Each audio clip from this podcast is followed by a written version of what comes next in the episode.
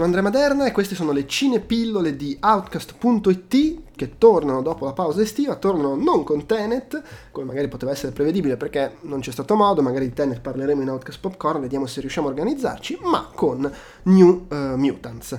Eh, New Mutants che è il film eh, sfortunato eh, che era stato diciamo, progettato, messo in produzione, sviluppato quando ancora Fox aveva in mano l'universo dei, dei, dei, cinematografico dei mutanti Marvel, quindi X-Men che stava cercando di espandere con Deadpool, eh, a cui voleva, insomma, voleva provare un po' a rilanciarlo in vari modi, ma poi il film è finito un po' nel gorgo eh, della, della, cessione, dell'acquisizione di Fox da parte di Disney, che ovviamente ha posto fine a un po' tutte le ambizioni di portare avanti quell'universo narrativo, eh, ci sono state difficoltà produttive, sicuramente dietro le quinte problemi magari anche di natura creativa, però fatto sta che il film che era eh, chiaramente pensato per provare a lanciare una nuova sottoserie, diciamo, eh, tant'è che il regista Josh Boone ha anche dichiarato che lui aveva pronta eh, l'idea per una scena da aggiungere sui titoli di coda per ovviamente lanciare un eventuale seguito, ma alla fine non l'hanno messa eh, perché non avrebbe avuto senso, visto che poi di fatto questo,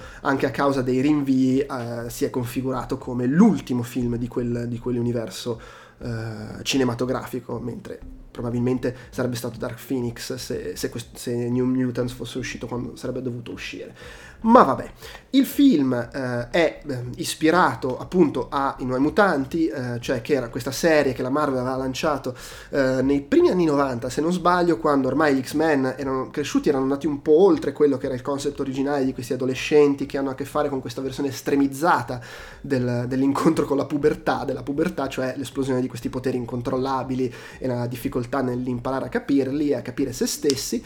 Eh, e quindi lanciarono i nuovi mutanti, che era sostanzialmente una nuova generazione di personaggi mutanti eh, che andavano nella scuola di Xavier eh, e insomma gliene succedevano di tutti i colori. Il film mh, va a pescare quella che è più o meno la formazione eh, originale, perché poi ovviamente i nuovi mutanti come gli X-Men sono andati avanti negli anni, sono cresciuti, eccetera, eccetera, eccetera, quindi ci sono Rain Sinclair, eh, Iliana Rasputin, Sam Guthrie, Daniel Munster e Roberto da, da Costa. Faccio la l'elenco dei nomi per chi magari li conosce dai fumetti.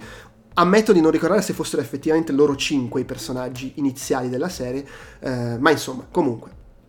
Sono, forse, forse, c'era anche eh, Kitty Pride, che vabbè per ovvi motivi, essendo stato un personaggio dei film degli X-Men, qui non c'è.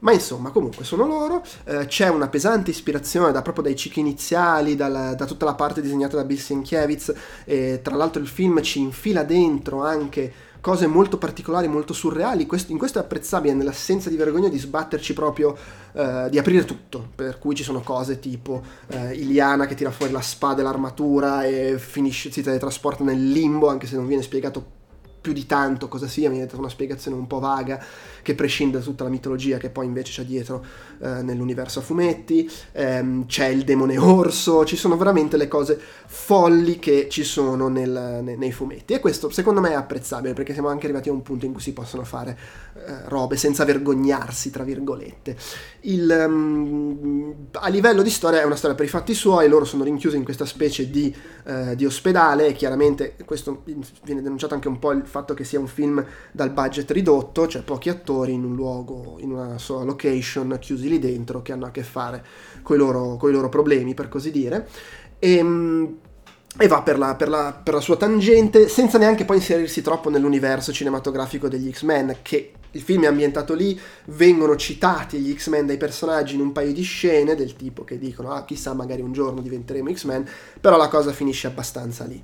Eh, non so se poi nelle intenzioni originali volessero eh, collegarli un po' di più. Eh, quindi questo è lo spunto di partenza. Eh, l'idea che eh, ha portato avanti Josh Boone eh, è stata quella di farne un film di supereroi horror adolescenziale, che è una cosa che ha molto senso di base, perché ovviamente i teen horror sono film che eh, estremizzano no? la, la, la, l'adolescenza, gli orrori dell'adolescenza vengono estremizzati dall'elemento horror, eh, i mutanti Marvel storicamente fanno la stessa cosa con i supereroi, cioè estremizzano la difficoltà dell'adolescenza tramite i superpoteri, unisci le due cose, sembra un matrimonio eh, perfetto. Boone, tra l'altro, ha una carriera, eh, è il suo secondo film da regista, adesso sta lavorando su uh, L'ombra dello scorpione, l'adattamento dell'ombra dello scorpione, eh, però anche come sceneggiatore ha scritto altri, un altro paio di film, altri tre film, e tutti comunque con un forte elemento eh, diciamo legato all'adolescenza se non incentrato il film sull'adolescenza sicuramente con dei personaggi adolescenti. Quindi diciamo arrivava questo film uno si aspettava che fosse ferrato almeno su quel fronte. Poi per il resto supereroi e orrore eh, vediamo. Devo dire la parte adolescenti funziona. Uh, secondo me, soprattutto però per la bravura del cast, cioè gli attori, uh, vale a dire um, Maisie Williams, Anya Taylor-Joy e Charlie Heaton sono i più famosi, Blue Hunt e Harry Zaga sono invece, diciamo, due volti poco, poco noti, uh, funzionano, hanno carisma, hanno una buona intesa e fanno la classica cosa di prendere un materiale non particolarmente ricco e valorizzarlo oltre quello che si meriterebbe da un certo punto di vista. Però comunque il film a livello di scrittura e di sceneggiatura fa delle cose eh, azzeccate, interessanti e non banali nel genere, perché comunque si parla di, ehm, di abusi, si parla di, di, elaborazione del lutto, si parla di adolescenti che hanno eh, forti sensi di colpa per cose di cui non sono realmente responsabili e si parla anche di amore ehm, gay, eh, c'è una storia che nasce nasce fra due dei personaggi eh, e che oltretutto non viene buttata lì un bacio e via, viene anche un minimo approfondita, che sono tutte cose comunque apprezzabili e assolutamente non scontate nel, nel, nel, nel cinema di supereroi, anzi onestamente credo sia la prima volta che c'è una storia omosessuale mostrata in un film di supereroi, sicuramente in un film di supereroi pensato per essere di cassetta, per così dire. Quindi questo apprezzabile ed è anzi un peccato che avvenga in un film sostanzialmente destinato all'oblio, sia per ragioni produttive sia perché poi di suo non è un granché. Il problema è che la sceneggiatura, pur facendo tutte queste belle cose, poi in realtà non le approfondisce più di tanto, è tutto abbastanza accennato, un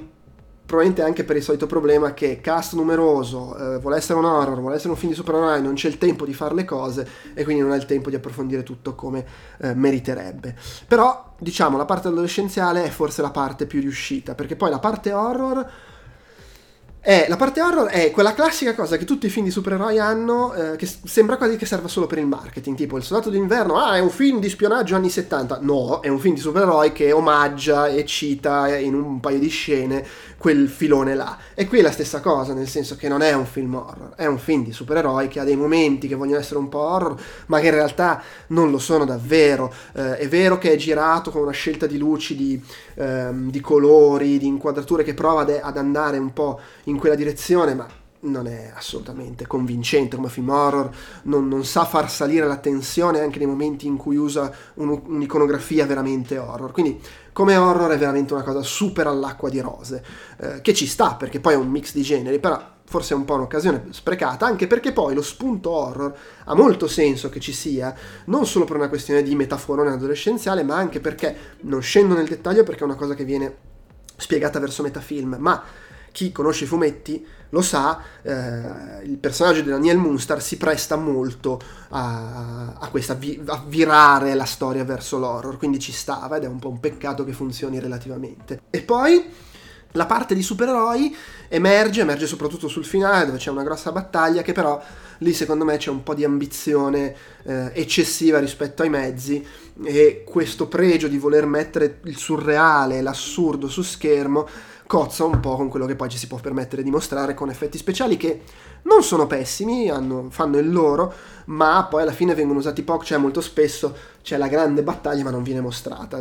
mostriamo altro che insomma un po' scelta artistica, ma secondo me anche un po' scelta di budget. Quindi è un po' tutto un vorrei ma non posso, è un po' tutto cose interessanti, non, non realmente sfruttate fino in fondo, finalizzate e la, a coronare il tutto c'è il fatto che sui titoli di coda ci sono dei disegni di Bill Sienkiewicz, eppure quelli non mi sembrano particolarmente riusciti.